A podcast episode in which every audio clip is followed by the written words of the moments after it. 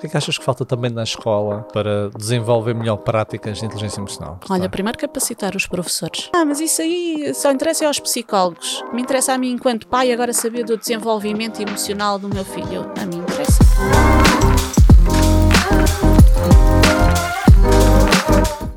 Olá, sejam bem-vindos a mais um episódio de Inteligência Emocional do Podcast. Este é o episódio 72 e estamos aqui com a Liliana Ferreira. E vou apresentar a Liliana para quem ainda não conhece. Obrigado, Liliana, por teres aceito aqui Obrigada o convite. eu, Paulo. É que agradeço esta oportunidade e, obviamente, esta possibilidade de estar aqui a conversar contigo. É sempre muito bom poder ter esta Ótimo. conversa Ótimo. contigo também. Vai ser aqui interessante, estava aqui a dizer a Liliana em off, agora como também sou pai recente do o Pedro, tem quase dois anos, à data de hoje, não é? Não sei quando é que vocês vão ver este episódio, é um tema que me diz muito, então vai ser aqui uma conversa também interessante e particularmente importante para mim. A Liliana Ferreira é licenciada em Ciências da Comunicação e tem várias certificações na área de desenvolvimento pessoal. Eu só coloquei algumas. E da parentalidade, porque ela tem aqui várias. Tal como a certificação em educação parental em disciplina positiva pela Discipline Positive Association, a certificação internacional de encorajamento e em curso, atualmente, a formação em Coach Teens e Coach Parental, ministrado pela Parent Coaching Brasil. É isso? Exatamente. Boa. Poucos meses depois de ser mãe pela primeira vez, em 2012, por necessidade e crescente paixão pessoal, tu tinhas-me dito isso agora no início, procurou conhecer e aprofundar temáticas ligadas a estas áreas, procurando colocar em prática no dia a dia os conceitos e ferramentas que descobri em livros especializados e formações. E em dezembro de 2017 deu à luz um novo filho, o projeto Emoções à Flor da Mente. É Certo? verdade. Já agora tens quantos filhos? Ah, neste momento, contando com o Emoções, são três. São duas meninas e, e o Emoções. São dois meninos com que idade já? Ora, ah, a mais velha, a Bia, tem 11 e a mais nova, a Laura, tem 7 anos. Bom, 11 e 7. E foi a Beyond tudo começou, não é? Bom, a Bia é a minha, a minha mestra. Então, esta. Eu, eu, eu acho que cada vez mais é a minha mestra espiritual. Ainda ontem estava a falar um bocadinho com ela à noite e ah, este mês de dezembro é um mês de balanços e depois e também ah, também é um ano ah, este ano foi um ano desafiante para mim porque foi o ano de em que eu, em que foi o primeiro ano de negócio oficial. Hum, porque eu até, até meio, ali quase final do ano passado, estava ali numa transição de carreira e este ano foi um ano em que eu me ah, dediquei por inteiro ao, ao Emoções à Flor da Mente, ah, como um projeto profissional a tempo inteiro Parabéns. e, portanto, estou nesta fase de final de ano a fazer aqui um bocadinho do balanço de como é que as coisas correram. E, e ontem à noite ela estava lá na cama comigo e, e eu dizia: estou um bocadinho ansiosa com o próximo, porque esta parte do empreendedorismo era algo recente para mim, Isso. não era? E portanto, eh, eu sou muito control freak, o que quer dizer que não saber com o que é que conto É deixa-me com alguma ansiedade também. E eu dizia: Olha, estou-me a sentir um pouco ansiosa porque hum, estou a fazer um balanço, houve coisas que correram muito bem, mas como a mãe não sabe o que é que vai acontecer nos próximos meses, o que é que vai surgir, o que é que não vai surgir, o que é que vai resultar dos planos da mãe, a mãe está a sentir aqui alguma tensão neste final de, de ano para pôr as coisas em papel para ver o que é que, o que, é que efetivamente vai avançar. E ela dizia, e eu, eu, eu ainda lhe dizia, portanto, às vezes eu fico a pensar, questiono, será que eu fiz bem ter deixado Hum. o, o Aquela- emprego que eu tinha, que era estável e nos dava um determinado conforto para ter feito, para ter feito esta transição de carreira. E eu dizia-lhe isto e ela dizia, mãe, porquê é que tu mudaste? E eu assim, "Ah, mudei porque gosto de fazer aquilo que eu faço atualmente. É aquilo que me realiza mesmo. E ela assim, mãe, então tem isso presente, é o teu porquê que importa. E eu assim, 11 caramba. anos. Estás contratada. Eu assim, é Quero isso. mais. Portanto, esta parte da orientadora é aqui espiritual até, não é? Do sentido, do propósito que E tens ali um fazemos. espelho, um espelho ali muito genuíno, não é? Que É, que porque eu, filha. também sinto isso, sabes? Que é essa questão de eles são o nosso reflexo. É, completamente. Um, e às vezes, às vezes em conversas que eu tenho com as pessoas um, so- sobre elas, quando elas trazem estas tiradas e dizem de onde é que vem, ela, de onde é que surge, surge porque surge lá em casa também É naturalmente. isso, vão absorvendo. elas vão absorvendo. Foi algo que eu já disse, não é? Foi algo que eu já trouxe lá em casa o meu porquê de eu fazer aquilo que eu faço. Eu, eu não tomei esta decisão sozinha, eu tomei esta decisão também envolvendo-as a elas, explicando É isso, o que é que eu estava a viver na altura que decidi fazer a transição, porque é que para mim era importante, elas apoiaram-me e, portanto, quando eu uh, começo a pensar: será que foi a melhor decisão? Obviamente, porque todos nós lidamos com as nossas inseguranças, não é? E temos aqui um, um, uma, uma questão de crescimento a fazer também com estes desafios que, que a vida nos traz. Elas depois lembram-me desta, destas Elas questões que eu já isso. trouxe. É, depois é? refletem. Isso faz-me lembrar agora, há pouco tempo estava a falar com eh, com uma amiga minha e ela estava a dizer que o, que o filho agora estava a ter dificuldades uh, no estudo e depois começava, sou mesmo idiota, uh, sou mesmo mau, não, não consigo. E, e, e, que ela começou assim: Ó oh, filho, não sejas assim, tens que acreditar em ti. Uh, mas porquê é que diz essas coisas? E ele assim: então ah, tu também dizes, eu ouço dizer ao telefone a mesma coisa. Quando, então havia a mãe, por exemplo, sou mesmo idiota, tipo, a verbalizar essas coisas. Uhum, então ele estava uhum. a refletir. Então o espelho pode ser um espelho bom, por exemplo, um espelho negativo de, de, situações que nós temos que mudar, mas são sempre um espelho. Sim, sem dúvida. Isso é muito interessante. Olha, Liliana, quando estamos aqui a falar, eh, geralmente tenho aqui uma pergunta da, uh, da abertura, mas foi interessante termos falado agora neste início.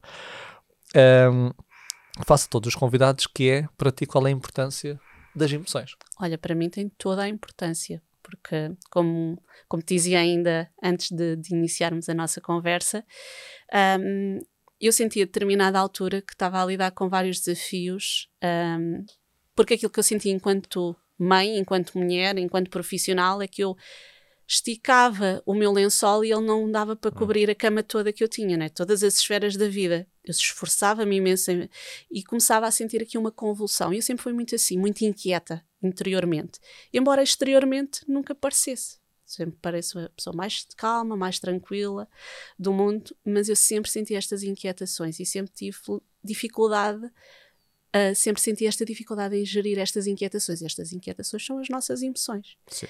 E sempre percebi que esta dificuldade acabava por me limitar, hum. por eu não uh, entender como, o que é que eu fazia com isto, o que é okay. que eu fazia com, com aquilo que eu sentia. E na minha educação que eu tive, ninguém me explicou o que é que eu fazia com isto, ou o que é que eu estava a sentir, ou sequer haveria eu senti que havia espaço para eu expressar e para alguém me orientar. Então, quando eu já adulta me vejo com esta falta de recursos para na vida profissional, nos meus relacionamentos, na minha maternidade, na, na relação comigo mesma, de conseguir um, entender, compreender o que se passa comigo, é? Uh, apesar de eu ter uma vida relativamente estável e tudo mais, né? e tomar as minhas decisões, e até aqui foram boas decisões e tudo mais, Uh, mas havia sempre estas inquietações. E o que é que eu fazia com isto? Não é? e, e, portanto, aprender a lidar com as minhas emoções, compreender as minhas emoções, reconhecê-las, um, perceber que elas também me comunicam a todo momento coisas que eu preciso ou coisas que eu já tenho satisfeitas na minha vida e que, hum. e que é para manter, não é? Um, que elas me dão esta, são esta bússola na nossa vida. Para mim, foi fundamental e eu acho importantíssimo que toda a gente tenha esta compreensão. Daí também, hoje em dia, procurar trazer este, este sentido, quer para crianças, quer para depois para os adultos também. Então olhas para as emoções hoje em dia como se fossem, digamos, fontes de informação, é isso? Essa bússola. São, essa... eu, eu costumo dizer que são uma espécie, são o nosso painel de controle do carro. Sim. Não é? Uh, aliás, quando faço as sessões com as crianças, eu costumo explicar-lhes isso. Quando vocês estão, a, estão no carro e os pais estão a conduzir, os pais estão atentos a, aos sinais que aparecem no painel de controle.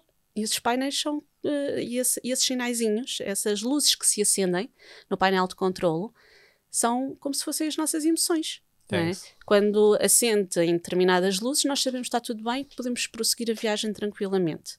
É? Temos as condições para fazer a nossa viagem até ao nosso destino, um, uh, tranquilamente e sem percalços. Se o, os pais virem que se acendem determinado tipo de luzes, se calhar ou vamos ter que parar, ou vamos ter que tomar atenção a, determinado, uh, a determinada questão no carro, não é? Vamos, há necessidades e, ali que o carro tem que, que podem condicionar a nossa viagem. É, quando não sabemos que aquilo é falta de óleo e continuamos, aquilo pode correr mal. Sim, exatamente. Então, temos interpretar é? os sinais do painel, não é? Exatamente, é preciso estar atento, é preciso saber o que é que eles nos indicam, é não é? Isso, é isso. Que é para podermos precaver não é? e saber até que ponto é que aquela viagem Sim. é viável ou se precisamos de fazer ali uma paragenzinha de, de manutenção.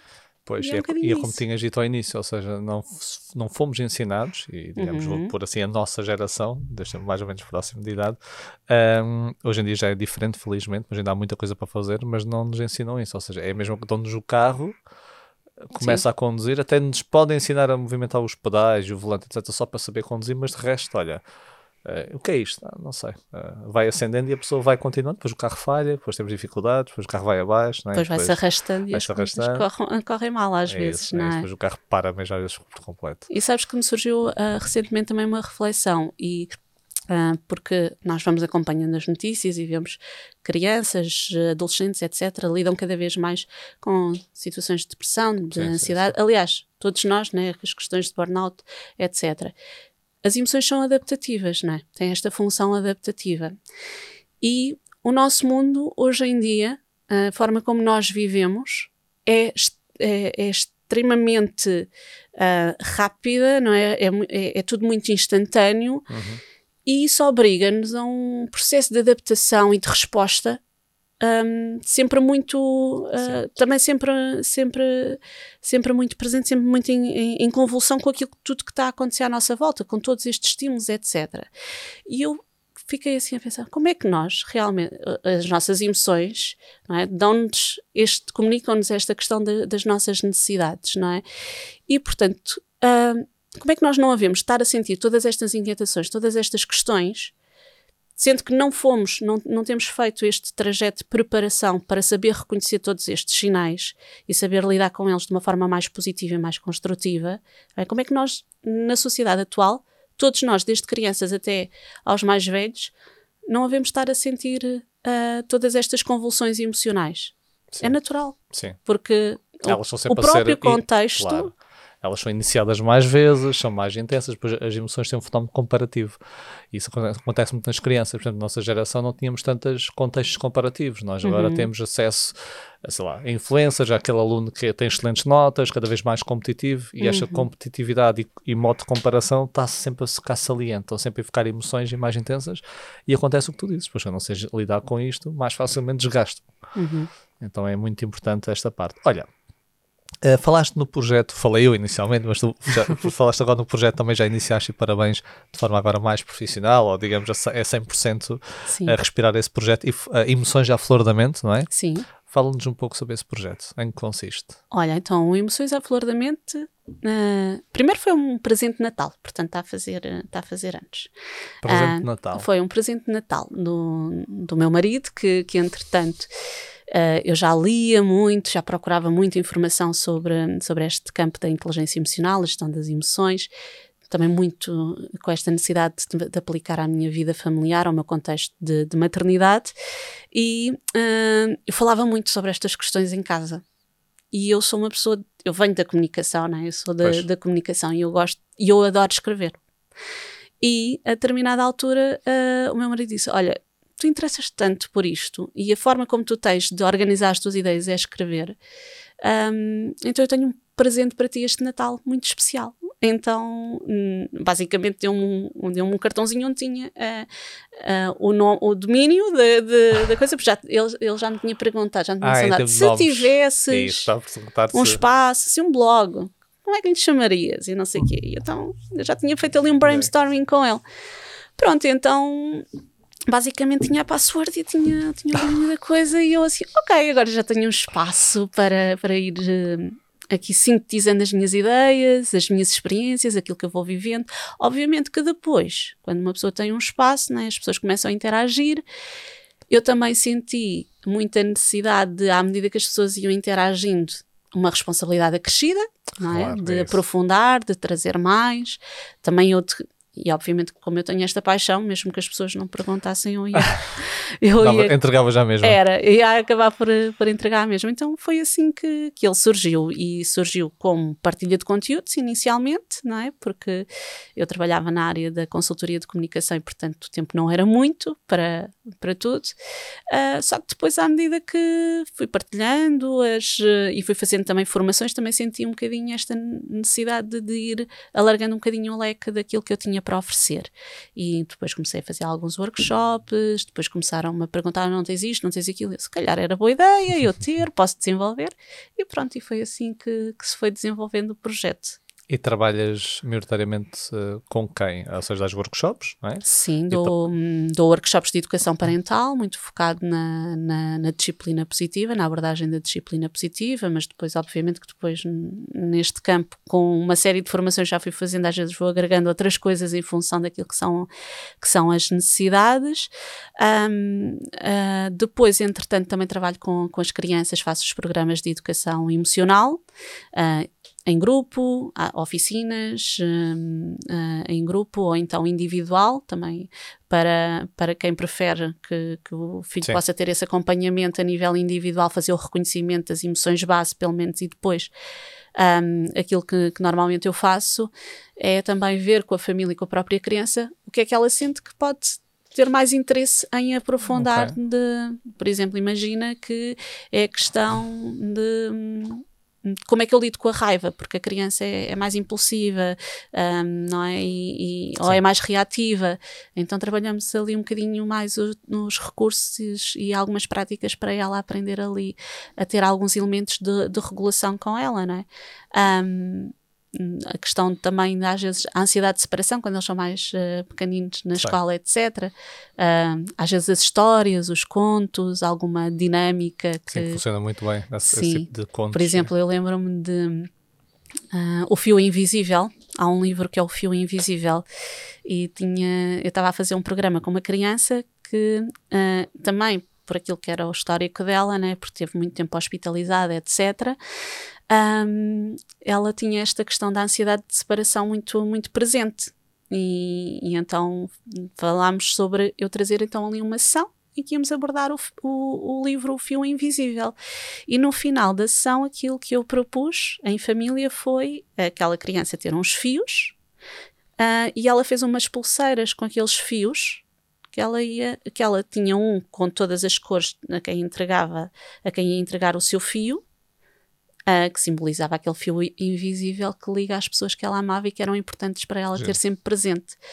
Uh, e depois entregava o fio da cor, imagina, o amarelo era a mãe, então entregava à mãe e a mãe também tinha o fiozinho com ela, ou a avó, ou o pai, e uh, são estas coisinhas que parecem muito. Uh, mas é para as crianças, para, para, a forma de operar, não é? De operar, é ela, ela, tinha sempre ali o fio já não era invisível, já, ela já, já era bem presente ali. Ela é. sentia-se muito mais confortável porque sabia que Deus tinha sempre presente. É, isso é e é aquela ideia da, da história. Portanto, é, é um bocadinho isto. Okay. Da, no, com as crianças trabalho muito, muito a, a, partir destas questões lúdicas, das histórias, dos jogos. Depois com esta brincadeira também de criar jogos porque nem, Há, hoje em dia já vai havendo muita coisa, não é? Eu sei que até, inclusive tu tens o teu próprio jogo da inteligência emocional, um, mas nesta necessidade de trazer recursos lúdicos às crianças, uh, acabei por desenvolver também uma série de, de jogos, não é? Para trabalhar, tenho um jogo de, de, tabuleiro para, para um, trabalhar com a criança a questão do, do nojo, e através do jogo de tabuleiro vamos ali uh, criando uma interação para ela, para ela me dizer o que, é que, o que é que ela acha nojento, o que é que ela acha que é nojo, porque é que o nojo é bom, uhum, uhum. etc. E vamos fazendo o jogo e ela vai. Uh, é uma espécie de pisa-caca, mas em jogo de tabuleiro. Portanto, Sim, isso é interessante. Então é, fui criando é. também estes elementos e hoje em dia também já começo aqui a, a ver como é que também posso trazer um bocadinho através do, do projeto para, para mais pessoas, é a mala das emoções, etc. Fui, ou seja, fui começando a criar recursos. Depois também trabalho com os adolescentes. Aí um campo um bocadinho diferente, porque é mais a parte. Um, surgiu um, quando eu fazia as oficinas, fazia num centro de estudos. E um, eles trabalhavam maioritariamente com, com adolescentes. E então um, a dona do espaço disse-me assim: Olha, Liliana, uh, eu acho que estas coisas que tu trabalhas com as crianças são excelentes. E acho que os adolescentes têm muita falta deste tipo de, de, de atividades também. Se calhar a abordagem poderia ser diferente, né? porque eles já não claro, vão com, com estas histórias e com estes uh, joguinhos, mas podíamos fazer aqui uma coisa diferente. Então eu construí a jornada Tints. E a jornada Tints foi um bocadinho para trazer, primeiro, elementos de descoberta das forças pessoais, dos valores, de perceberem os mitos e as verdades da adolescência, uh, o perfil de aprendizagem, as inteligências múltiplas, portanto, trabalho Hum. isso tudo com eles, no sentido deles se reconhecerem, a questão dos temperamentos, etc. E depois começamos a trabalhar ali um bocadinho a questão da procrastinação, a ansiedade que é tóxica a, a- a ansiedade que, que, que é impulsionadora, é? para eles começarem a, a distinguir um bocadinho isso, motivação, ah, formas de, hum, de organização de estudo. Ah, pronto, então faço ali uma é. jornada Essa é uma abordagem, digamos, mais holística em termos É. de, de- de- de- conteúdo. De conteúdo. Seja mais ajustado a eles. Procuro também, obviamente, trazer aqui sempre muita prática, um, um- sentido muito também, alguma ludicidade, né? também para eles se sentirem. Se for Não uma coisa muito teórica, Sim, né? não pode ser só didática em termos teóricos. É- é aborrecido. Também. Trabalhamos também a autorresponsabilidade, etc. Pronto. E nas escolas, o que é que achas que é sempre aquele tema? Trabalhos então com crianças, adolescentes, eles estão, uh, são estudantes. O que é que achas que falta também na escola para desenvolver melhor práticas de inteligência emocional? O que é que achas que Olha, está? primeiro capacitar os professores. os próprios professores? Exatamente, porque ahm, quando eu vou às escolas e quando eu levo estes conteúdos às escolas, acho que até ao final do, do pré-escolar existe essa preocupação, não é? De, porque é inerente um bocadinho ali à, àquilo que são os objetivos do próprio programa do pré-escolar. Quando se passa para o primeiro ciclo, estas questões já estão um bocadinho mais. ah, São quase optativas. são à margem, é. sim. São, estão ali aquelas brincadeiras que se fazem de vez em quando, mas não é nada formal. É? É isso. Por acaso foi interessante, porque agora recentemente eu estive a ver os critérios de avaliação, por exemplo, do agrupamento de escolas onde está a minha filha, e aparecia lá nos critérios essa valência das competências socioemocionais. E eu mandei um e-mail a perguntar como é que isso era Sim, na prática. na prática, porque eu ia às escolas, e aliás eu ano passado estive a fazer as AECs de Educação Emocional na- nas escolas de- do agrupamento, e hum, quando eu ia às escolas, falava com os professores, etc., eles, eles ficavam interessados naquilo que eu estava a trazer para as crianças, porque eles não tinham nada disso. Aliás, continuava, quando eu faço os workshops, por exemplo, faço só um workshop que é hum, a viagem pelas emoções, eh, que é só da apresentação assim, geral das emoções. E vou à escola e apresento às turmas. E quando eu pergunto, há emoções boas e emoções más? Que é uma questão muito Base. básica Dizem muito que sim. básica. E eu peço também aos professores para responderem. É? Aos professores, Sim. quem- aos adultos que estão em sala também. E sistematicamente eles continuam a considerar que há emoções boas e há emoções más, com agradável desagradável. Sim, confusão. exatamente. Sim. Que há emoções positivas, há emoções negativas. Sim. Portanto, e eu disse assim: isso quer dizer que mal é aquela, são aquelas emoções que nós não devemos sentir. E, e eles sistematicamente continuam a dizer que sim. Eu disse assim: é, quando nós temos professores que ainda fazem esta observação, como é que nós vamos avaliar se as crianças estão a desenvolver uma boa educação emocional, um, um bom desenvolvimento ah, de competências socioemocionais, se na base nós continuamos a considerar que há emoções erradas? Ou seja, ass- assumem um pressuposto quase senso comum, não é? E, e não com base em evidência que existe hoje em dia. Exatamente. Portanto, falta essa capacitação dos professores e depois falta trazer este conteúdo de uma forma muito mais formal, concordo. porque efetivamente as emoções têm uma grande preponderância na, na nossa vida, nas nossas escolas, nos no- nas Na nossas escolhas, na aprendizagem. Na aprendizagem.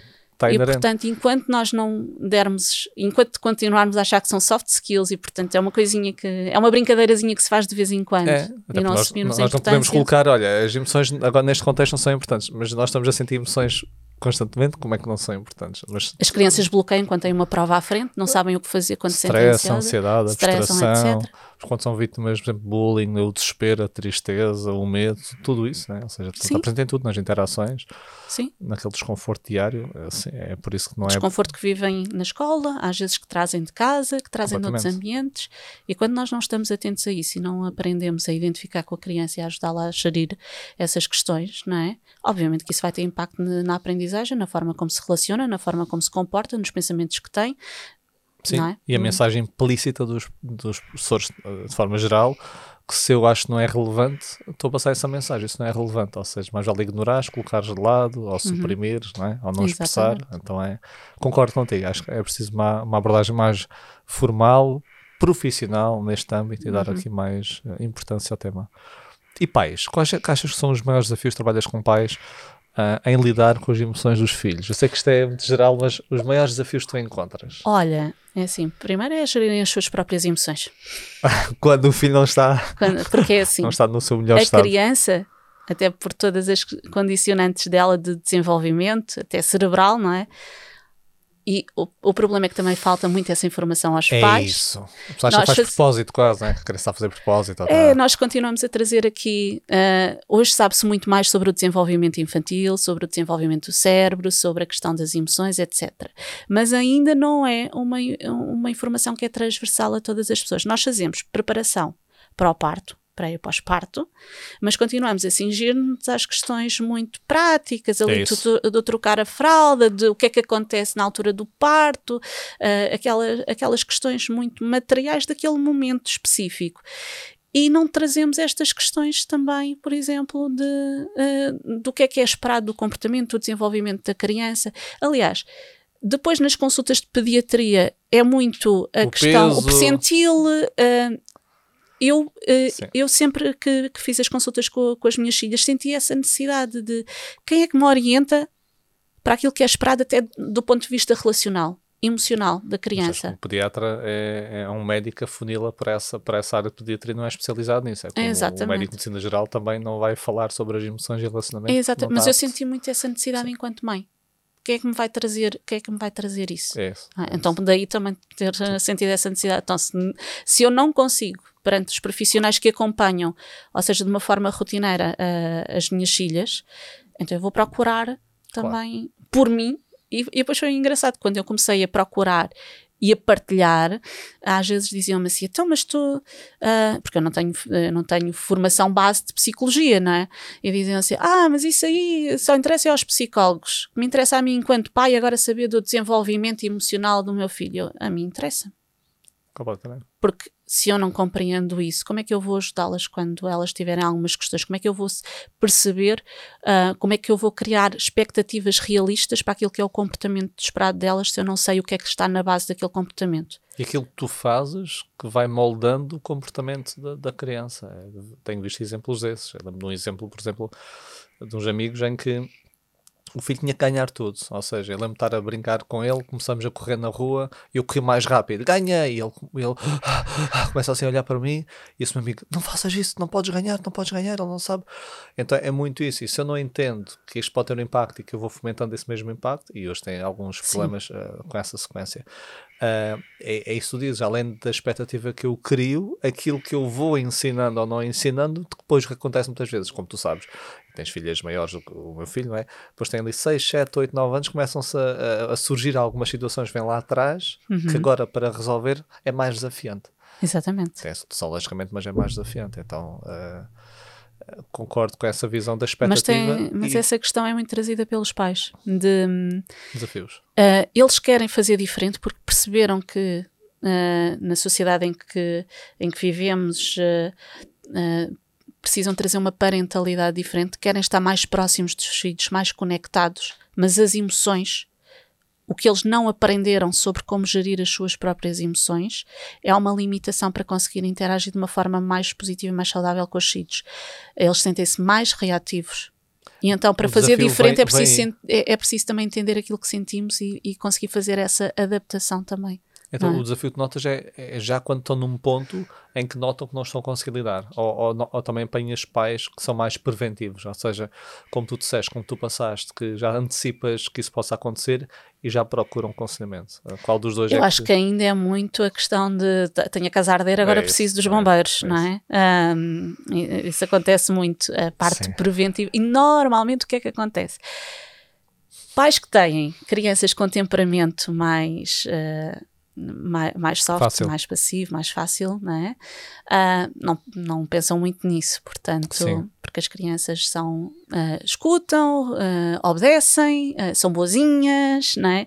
Ahm, e portanto, como não dão trabalho, é porque as coisas estão a correr bem, eu não me vou estar a preocupar muito com estar a fazer esta auto-observação, a estar a, a, pensar se eu estou, do ponto de vista de educação emocional, se a coisa está a correr bem, se aquele boazinho ou obediência Aquilo por é si uma só coisa já está a natural. correr bem. é isso. Por si só já está. Sim, Não preciso tocar naquilo. é.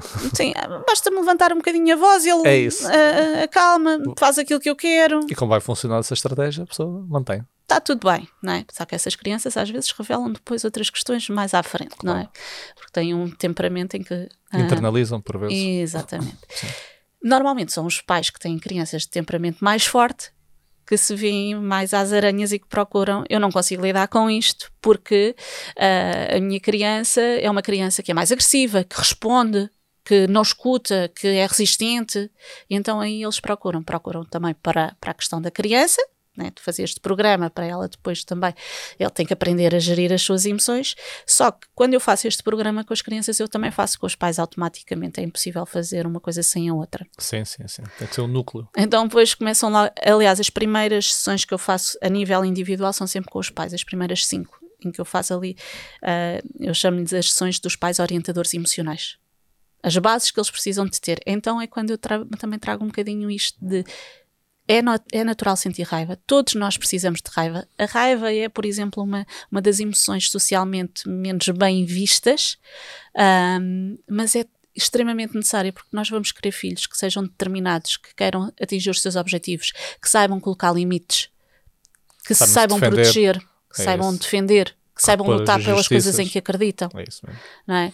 É Ah, a base disso tudo. aquilo que nós agora vemos como um problema, se nós cortarmos pela raiz, vamos ter filhos depois, bom, ou que se vão rebelar, mais, mais cedo ou mais tarde, porque foram muito reprimidos, não é? Sim, sim. E, e podem se rebelar, ou então depois no futuro vamos ter Uma crianças que passividade são enorme. uma passividade enorme. E depois, eh, naquela altura em que eles têm que fazer escolhas, em que têm que decidir pela vida, não, não sei, Sim, não limita- tive a oportunidade. Limitaste a autonomia, limitaste esse, esse foco, essa direção, esse, esse combustível. Sim, é- esse combustível, porque a raiva é exatamente É. isso, é essa energia não é, que temos aqui latente e que é, obviamente, que não é preciso deixar explodir a todo momento, não é?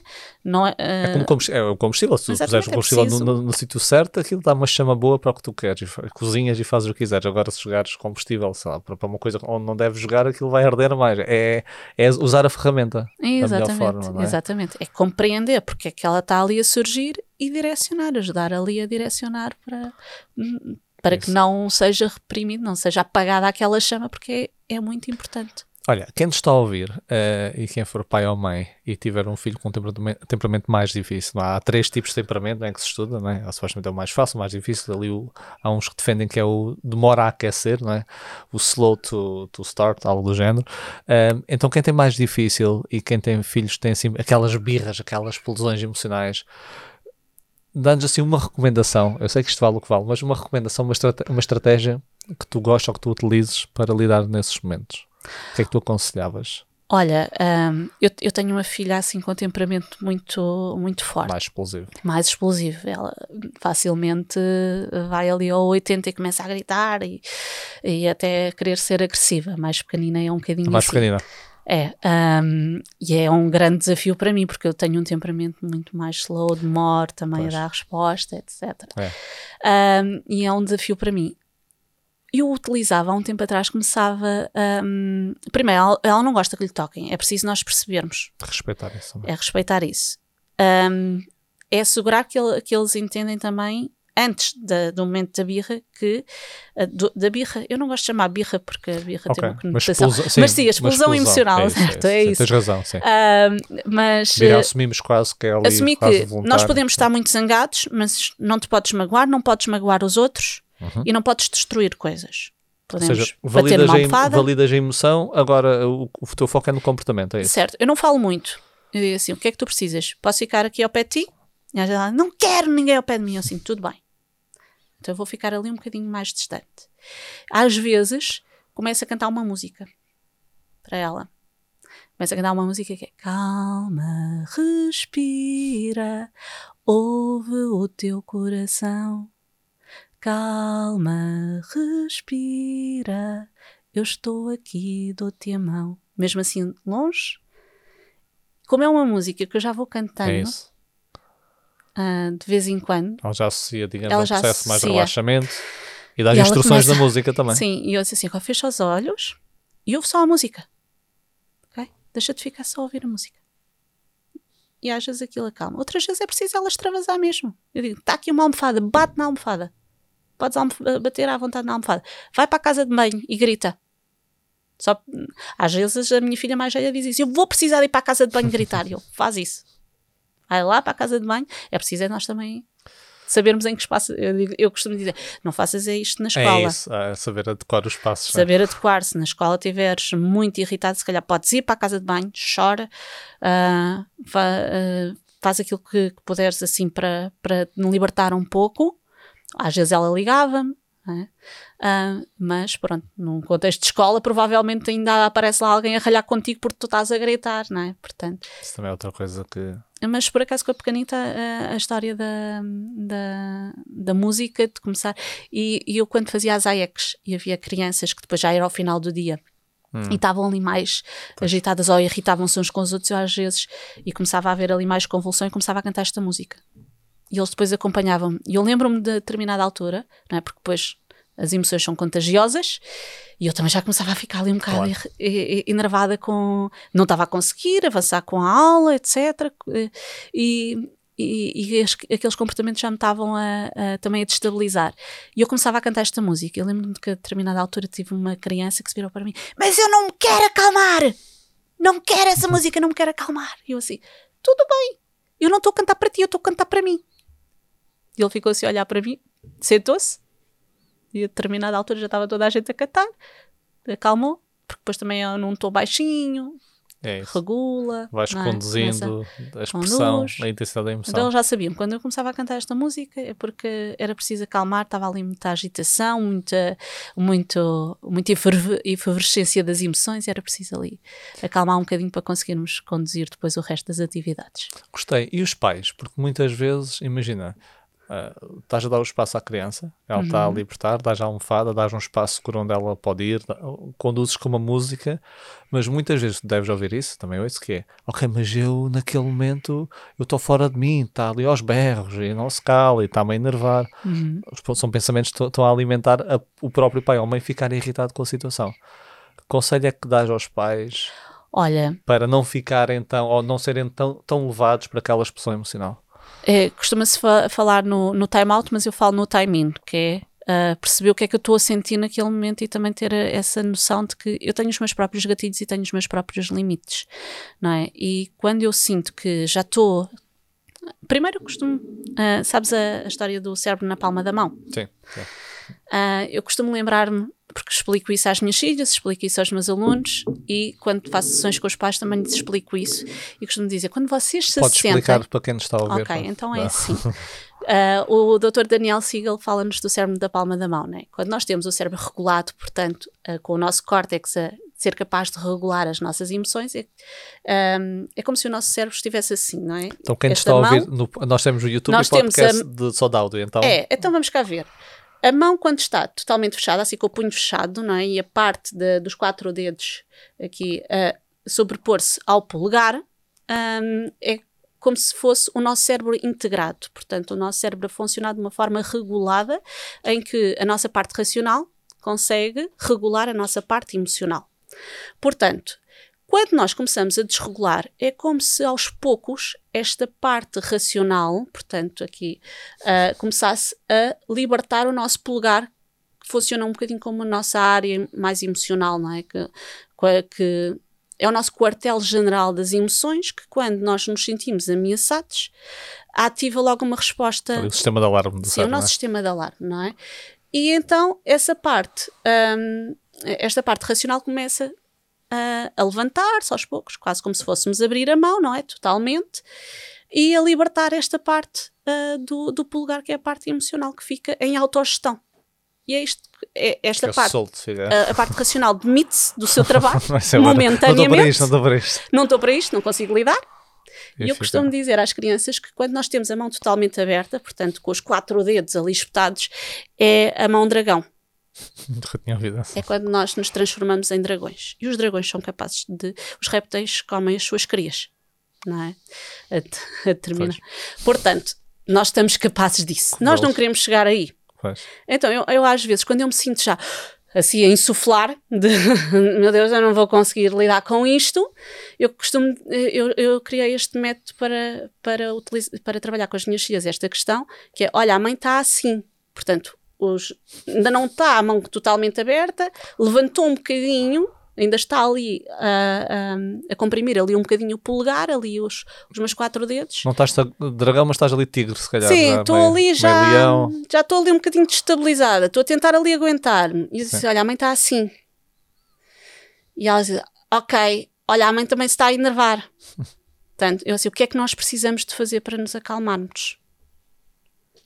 E às vezes um abraço, há, há uma que sugere um abraço, há outra que diz, eu vou para o meu quarto. E eu assim, está tudo bem vai para o teu é quarto, depois já falamos. Mas às vezes estas metáforas ajudam. É As pistas visuais com metáforas é. ajudam imenso. Ajudam. Não é, não é só o verbalizar. Isso, aliás, como tu dizes, eu imagino tu ao fazer isso, a imaginar de repente daquela representação, ela pode estar ali de repente para. Uhum. Porque tem, isso tem uma representação forte Sim, para ela. Tem, é, porque eu digo assim: olha, a mãe já está assim, e eu já estou a ver que tu estás assim, também já estás muito alterada, portanto, com, já, a mão já dela já está totalmente aberta. Eu assim, eu ainda te consigo ajudar mas não sei por quanto tempo. Portanto, vamos precisar as duas aqui de, de, nos acalmarmos. Sente, Às vezes eu, eu, pergunto: queres beber água? Uh, queres ir um bocadinho à rua? À varanda? Às vezes apanhar ar? Isso, isso. Ótimo. Também faço às vezes a roda das escolhas da raiva com elas. Pronto, tenho ali uma série de estratégias. Roda das escolhas da raiva. É. Uh, nós fazemos assim: temos assim um círculo e depois eu divido como o círculo em várias chatias obviamente isto faz não é quando a criança está sim, alterada. Claro, claro. Sim, está. É preventivo, lá está. Tudo que, isto que é, é muito preventivo, é, é, muito claro, educação. É uma emoção, que, uma, uma pergunta que eu tenho depois para ti, mas estou curioso com essa. E eu depois pergunto, e, e, depois nós fazemos assim, eu, eu pergunto-lhes, olha, quando tu estás muito enervada, quando estás muito irritada, o que é que te ajuda a acalmar? E ela depois, ou metem desenhos, ou escrevem, coisas que ajudam a, a elas mesmas a acalmarem-se proativamente pensa em coisas ou tens, por exemplo, uma lista de coisas tenho, prévias? Tenho, uh, porque lá está, como trago isto ao nível da educação emocional, eu tenho ali uma lista é de coisas que nós Resu poderíamos fazer. E depois a pessoa pode também, a criança pode adicionar alguma e eu digo, coisa. tens aqui estas, mas tu tens que perceber o que é que funciona para ti. Por exemplo, eu não tenho lá a música de. Sim, tenho a ouvir música, mas é não tenho esta a música. Tua, e esta música, às vezes, já tenho a mais pequenina de vez em quando diz: Mãe, canta-me aquela música. E eu canto-lhe a música porque para ela resulta. Não é? Uh, e então elas também têm a, a rodinha da, das escolhas da raiva. Que assim, quer, queres pegar na tua roda e escolher qualquer coisa daquela roda que pode te ajudar neste momento? E é uma possibilidade. Termos uhum. estes recursos, não é? não é? Não quer dizer que isto vai correr sempre tudo bem. É que está. Mas é, quer dizer que nós estamos a dar caminhos. Estás a dar caminhos, aumentas a probabilidade de, estás uhum. a ensinar como lidar com as situações. A caixa de ferramentas é muito maior, não é? Quando nós tivermos ali um desafio, temos é, uma caixa é, de ferramentas. Quando, é quando não sabes o que fazer, ainda vai intensificar mais, não? porque uhum. essa, essa, falta de controle sobre a coisa, esse desespero, isso tudo vai, às vezes são meta-emoções. Né? E eu, enquanto mãe, também faço uma coisa que é: nós também podemos ter mantras. É? na nossa cabeça. E eu costumo dizer, uh, um, um, mantra que eu costumo trazer é: eu sou a adulta da relação, eu sou o cérebro maduro da relação. Sim. Portanto, elas precisam de mim. É isso. Eu não posso estar à espera que sejam elas a conseguir controlar o seu comportamento, as suas. Uh, controlar as emoções, nem Sim. é possível gerir, né? Mas eu não posso estar à espera que sejam elas a, darem, a dar esse passo. É isso. Tem que ser eu a dar esse passo. Portanto, eu quando, quando começo a, a, a sentir-me assim mais uh, e favorecer perante o comportamento delas e a querer que elas parem, não são elas que vão ter que parar, sou eu que vou ter que saber gerir Sim. aquilo. E lembrar-me disto, que eu sou o cérebro maduro da relação, faz pensar, ok, que possibilidades é que eu tenho? Então. Isso por si só já é regulatório. E eu uso esse, por exemplo, quando o meu filho Pedro está assim de momentos, uh, o tal tantrum, que, eles, que é dos birras, mas eu gosto mais do tantrum em inglês, uh, alguma explosão, eu, eu, eu penso só isto e, e, e calmo logo que é.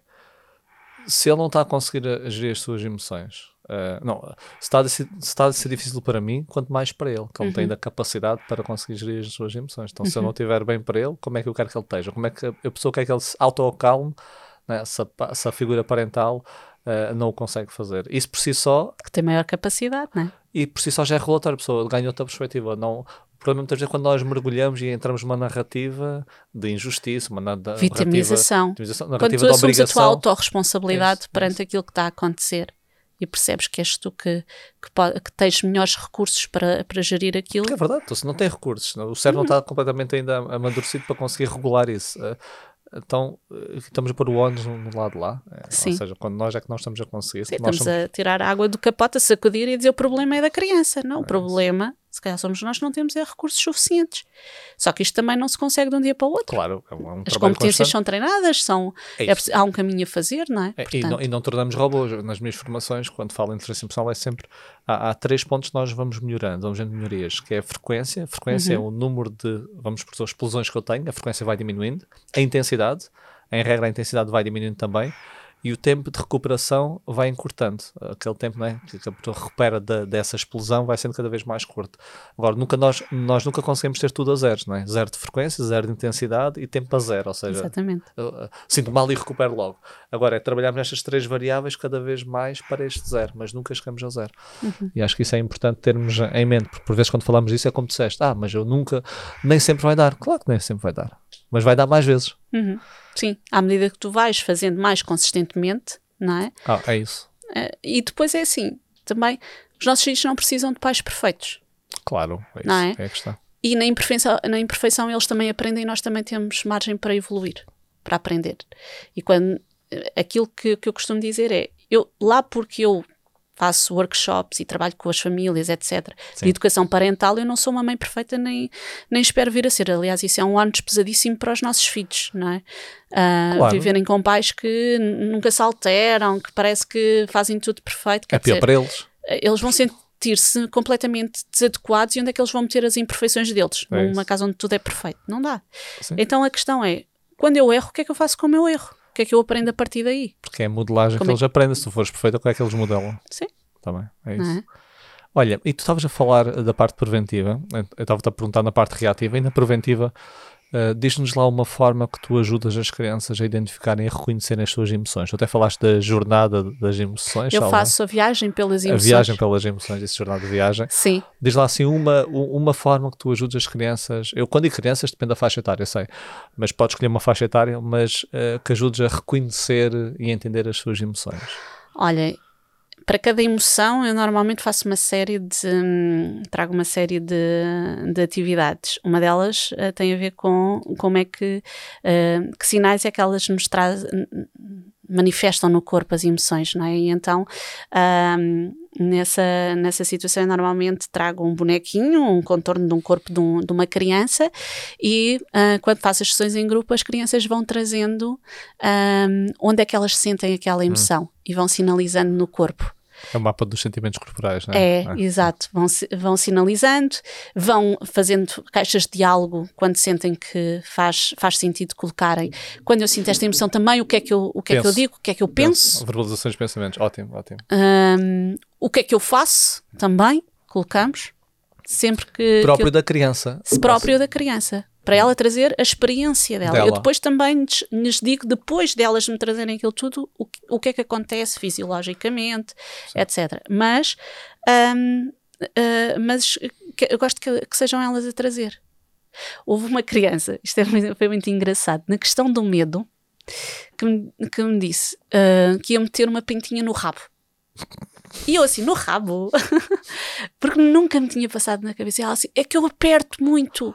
Esfíncter. Sim, o esfíncter. Sim. Quando eu sinto medo, eu aperto muito. E até faz sentido. Faz sentido. E nunca me tinha surgido, nunca me tinha surgido isso. E são essas pistas que ela tem que se perceber. Estou a fazer muita contração aqui no esfíncter, Se eu estou a sentir, será que... A questão da raiva, quando a criança é aperta é os punhos. E eu costumo dizer, quando nós e, e, até associando à, à, questão do cérebro na palma da mão, nós fazemos assim: quem é que está, qual, qual, é o dedo que está a oprimir a parte, se formos pensar no cérebro na palma da mão, uh, a parte racional? É o polegar, que é aquela área das emoções. Então é como se o polegar estivesse a controlar. E eu digo-lhes assim: quando vocês vêm fazer isto, lembrem-se, olha a raiva a controlar toda, to, todo o nosso, o nosso cérebro. Já inverteu aqui o processo. Eu disse é? assim: mudem, façam assim, muda ok? Fazemos assim. Esse é um exercício quase. Ok, ok, descontração. Sim. Boa, boa, gostei, gostei, gostei. Olha, um, vou agora fazer aqui duas perguntas que eu gosto de, de fazer perto do fim. Um, e a primeira é: Qual é a tua emoção favorita? Se tivesse escolher uma, ok, tens essa visão boa das Uhum. emoções, funcional das emoções, todas as emoções têm o seu propósito, não há boas nem mais, mas eu pedia-te para hierarquizar as emoções e tinhas que classificar uma como a tua preferida. Qual é Hum. que escolherias? Olha, vem-me a, a- a raiva. Eu acho que fui uma miúda que foi muito educada para reprimir a raiva. Aliás, eu acho que tenho um temperamento exteriormente mais melancólico, mas a sensação que eu tenho é que eh, eu seria mais colérica do que melancólica se eu não tivesse tido uma educação que me, eh, que me cortou muito a questão da expressão de, de emoções que não eram bem aceites. Ok. Eh, e, portanto, sabes aquela coisa de. Eu, quando vejo a minha filha mais nova a impor-se e a dizer não e a colocar limites e trazer a raiva dela, é como se houvesse aqui algo em mim que, Um pedacinho de ti que. que se começa a rir. Já. Pois é isso. Há aqui alguém que consegue manifestar, consegue posicionar-se, consegue ser determinada. Obviamente que de vez em quando eu preciso ali de Claro. Ok. Limar ali Com- arestas. com determinado limites e, e, e tudo mais. Mas acho que a raiva é extremamente importante e extremamente mal, mal compreendida. Concordo, concordo. Sim. E por, por vezes, eh, e quando se fala sobre isso, há pessoas dizem: Ah, raiva não. Talvez uma irritação. Eh, só que depois é- nós definimos as emoções, porque raiva é diferente de irritação, e que é diferente de frustração, e Sim. que é diferente de fúria, e que é diferente de ira. Eu mesmo com as crianças faço a família das emoções. Então nós temos a, a emoção raiva, né? depois a raiva também pode ser vista como uma, uma emoção ah, que, que é, camufla outras emoções que entretanto surgem. como a Per- tristeza. Percebi disso, por exemplo, com uma criança que, quando lhe falei da tristeza, ela disse: Eu não sinto tristeza. E eu, É eu disse, e eu disse-lhe assim, porque ela era, trazia muita raiva. E, e ela depois, entretanto, nós fizemos um desenho. E eu disse assim: Se tu tivesses que desenhar a tua tristeza, como é que tu desenhavas? E ela desenhou uma pedra preta que foi ati- atirada de um prédio e que tinha chamas à volta. Pois. E Uma eu assim, representação tão de tristeza. interessante. É. A tristeza fica ali abafada pela, pela chama, não é? E a chama é muito, traz-nos muita questão da raiva, é? E ela trazia muita questão da raiva. E, e, e, portanto achei isso, isso muito Sim. interessante. Porque é, é o que estavas a sempre. é- as emoções são funcionais, são adaptativas, mas podem Uhum. não estar a ser. E, nomeadamente, quando serve de emoção secundária, não é adaptativo. Logicamente, está Uhum. está a servir de defesa para a pessoa, mas não está a ser adaptativo para o que vem a seguir. Quando a emoção é demasiado intensa para a situação, quando ela foi iniciada num contexto e estás a transportar para outro, ou seja, Uhum. não se- e acontece, nós, nós no trabalho irritamos e transportamos para casa, Sim. não está a ser adequada em casa. Eh, e essa, como tu disseste, que as emoções secundárias é, um- é um uma das áreas onde a raiva não é, está a ser tão adaptativa. Mas, Mas depois, por exemplo, trago também a questão da família das emoções, como eu estava a dizer, e no caso da raiva, falas de cinco, falas de quantas? Ah, normalmente na, na viagem pelas emoções falo de. ah, ah, espera aí, a ver se eu não me esqueço. Falo de, do medo, da raiva. São as do, do A divertidamente. Uh, cha- O acrónimo Marta, já ouviste falar? Não. O acrónimo Marta Ah, usa-se muito que é medo, alegria. alegria. raiva, tristeza e aversão que é o nojo. Marta. aham, sim, sim, sim, sim. São cinco Mas depois de falo, divertidamente. acabo sempre a falar no amor, se bem que o amor acaba Há por. quem, há quem classifica, há, há quem classificam grupos de emoções também. É, sim.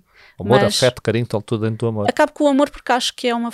Acho que. Eu costumo, dizer- eh, costumo dizer que o, o amor acaba por ser ali um, um conjunto de várias, de várias emoções e ações, etc., que, que eu costumo trazer no final para, para fechar a, a viagem.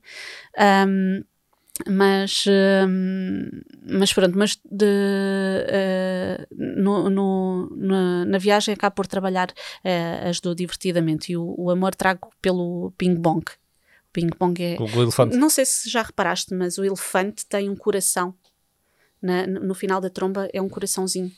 Não tinha percebido, já não vejo, já não revejo a animação então tempo, eu trago sempre, ah, porque é, é a expressão do amor, porque ele abdica. Eu até trago aquela parte em que eles estão no foguete e há- ele quer que a alegria consiga Isso. chegar e ele mas abdica, abdica.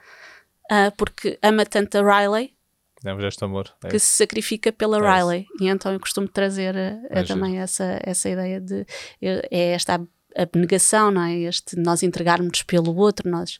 E estavas a falar da raiva, quando estavas a falar. E quando estava a, a, a, falar da raiva, eu trago, trago uma dinâmica para as crianças que é o vulcãozinho da raiva, para elas perceberem que a raiva tem um estado evolutivo, não é? Hum. Que começa com a, um, uma inquietação, aborrecimento, sim, depois uma irritação, depois aquela irritação já começa, uh, já, já começa a aumentar, a aumentar tom, até que nós chegamos a um momento de explosão e depois de confusão, de tristeza e arrependimento. Portanto, fazemos assim o ciclo para eles perceberem uh, o que é que acontece ao, ao, vulcão. Então, tenho várias imagens do vulcãozinho, primeiro assim todo contente, e depois começa ali a sentir umas inquietações, até que explode, não é? E depois assim muito triste e tudo mais. Para eles perceberem que depois há a intensificação, em função da intensificação e da duração da emoção, nós podemos também atribuir outros nomes que são. Uh, sim, uh, e, e, e, sim. As fúrias, os ódios, as, é, é, é isso mesmo. E também às vezes da avaliação que fazemos, a, por exemplo, a irritação que é diferente de raiva, não é? Ou seja, uhum. a raiva muitas vezes atribui algum tipo de intenção, às vezes negativa à situação ou que causa dano. Irritação não precisa causar dano. Irritação é tens um desejo, não está a ser satisfeito, ficas irritada. Então também é giro ver eh, essas, essas nuances das emoções. É tal literacia emocional que também ajuda, ok, estou a sentir isto, afinal estou a sentir aquilo, ou como disseste, o processo evolutivo, eu estou aqui e entendendo que estou aqui, pode, pode o, o, vulcão começar a entrar em erupção, vou tentar que não entre em erupção. Isso é uhum. é interessante ter essa, esse caminho visual. Então, emoção favorita, raiva. Ok, gostei. Agora, se tivesses, livra, se tivesses que te livrar de uma emoção, qual, é, qual seria a emoção que te irias livrar? Tinhas que tirar essa emoção da tua vida por completo. Epa. É muito difícil, porque lá está, quando uma pessoa sabe Mas que elas obrigada. são todas importantes. Era assim, é aquela. Ah. É, ou tiras uma ou, tiras, ou tiras todas as emoções, não tens escolha. Ai, epá. É, assim. é muito, eu, eu automaticamente diria o medo, não é? Mas eu também, não, eu também sei que nós precisamos do medo, mas aquele medo que nos limita, que no, porque eu sinto muito isso, não é? Um, sinto muito essa questão de quando eu me sinto insegura, quando me sinto com medo, eu às vezes bloqueio. Isso e fico confusa e já não sei o que é que hei de fazer. Lá está uma pessoa que é control freak, né? E que depois o medo, eh, quando chega ao medo. O medo uh, assenta na nós... insegurança, na incerteza, né? e vocês control freak com incerteza e insegurança não é funcionam isso, bem. Portanto, a coisa não funciona muito bem e eu livrava-me facilmente dessa parte, mas eu também sei a importância que o medo tem, né? De, de, de cautelar determinado tipo de, de, questões, para nós também fazermos o percurso em segurança, Isso. portanto. Um, há, há, uma linha que separa a estupidez né, da, da, coragem, portanto, e nós para termos coragem precisamos de, medo. desse medo também, portanto. Então separavas parte do medo. É, aquela parte em que o medo já está demasiado uh, intensificado e que nos bloqueia. Então se calhar já assim mais um pânico, se calhar assim mais... É? Aquela ansiedade tóxica que okay, nos... Okay. Uh, que nos faz ficar ali um aterrorizado, paralisados. É isso, ok, sim. ok. Pode ser assim um medo, mas a sua, a sua fatia mais intensa. Então, Na não, sua não... fatia mais intensa, sim. Pode ser, eu aceito, excepcionalmente aceito. Liliana, por fim, uh, onde é que os nossos ouvintes te podem encontrar e ver o teu trabalho? Olha, encontram-me nas redes sociais, uh, através do Emoções à Flor da Mente. Emoções uh, à Flor da Mente. Emoções à Flor da Mente. Há, há, há, muita questão depois de confundirem com emoções à flor da pele, mas não é por acaso que é à flor da mente, porque lá está, temos a, aquela coisa de emoções no coração, mente a parte racional, mas não tudo acontece cá, na nossa mente, não é? Sim. E portanto, daí o emoções à flor da mente porque é onde tudo acontece. Portanto, estou na, nas redes sociais, Instagram, eh, YouTube, Facebook, tenho uma newsletter, tenho um grupo do WhatsApp onde partilho uh, também caminhos de conexão para a família, sempre muito orientado aqui para, para práticas Boa. simples e uh, onde as pessoas podem ir buscar ali algumas ideias para cultivar mais esta conexão em família, validar okay. as, as emoções em família. Então, emoções à flor da mente, se escreverem isso no YouTube ou se escreverem no Instagram, encontram. Sim, ah, facilmente. Então, Também tenho o blog, mas o blog agora, lá está, que foi onde começou, mas estou a procurar fazer transição para o site, então tem estado ali um bocadinho Está mais, mais pausado. Está pausado. Eu consultei o blog agora Sim, não, está, há dois tá, ou três dias. Não, não, não tenho estado a porque lá está, depois vou alimentando as outras é redes é e como preciso fazer Começou transição lá, agora... para um site, é isso. Então tem estado ali pausado para fazer essa transição. Já, já ainda não está feito o site? Ainda não está, ainda não está. Ok, senão depois, mas diz lá qual é que vai ficar o domínio do site, é emoções à flor da mente? emoções à flor da mente.pt. Pronto, ótimo. Liliana. Eh, só que como sou assim uh, one woman show a fazer isto é isso, tudo. oh, é, é pessoal de tudo, não é? Paras a festa, jogas não dá para canas, tudo. apanhas. É um bocadinho isso, para já ainda é assim. Claro, Portanto, não dá para tudo. claro. Mas como este episódio fica intemporal, de certeza quando virem daqui uns meses e um ano já vão Sim, lá sim, e sim, já sim. está lá. Já lá está. Mas de qualquer forma, pronto. Têm sempre como me encontrar através de, das redes Sim, sociais. pesquisam portanto. em Emoções de Alfordamento, conseguem encontrar. É exatamente, facilmente. Liliana, olha, foi um prazer. Não nos conhecíamos ainda aqui em termos de, de- de conversa. Gostei muito mesmo. eh, e parabéns pelo teu percurso. Muito obrigada. E muitos parabéns também pelo, pelo teu percurso. Tenho acompanhado ao longo dos anos e, e, e, portanto, também é sempre uma inspiração para mim. Obrigado, obrigado. Obrigada. E obrigado a todos os nossos ouvintes e vemos no próximo episódio. Até lá.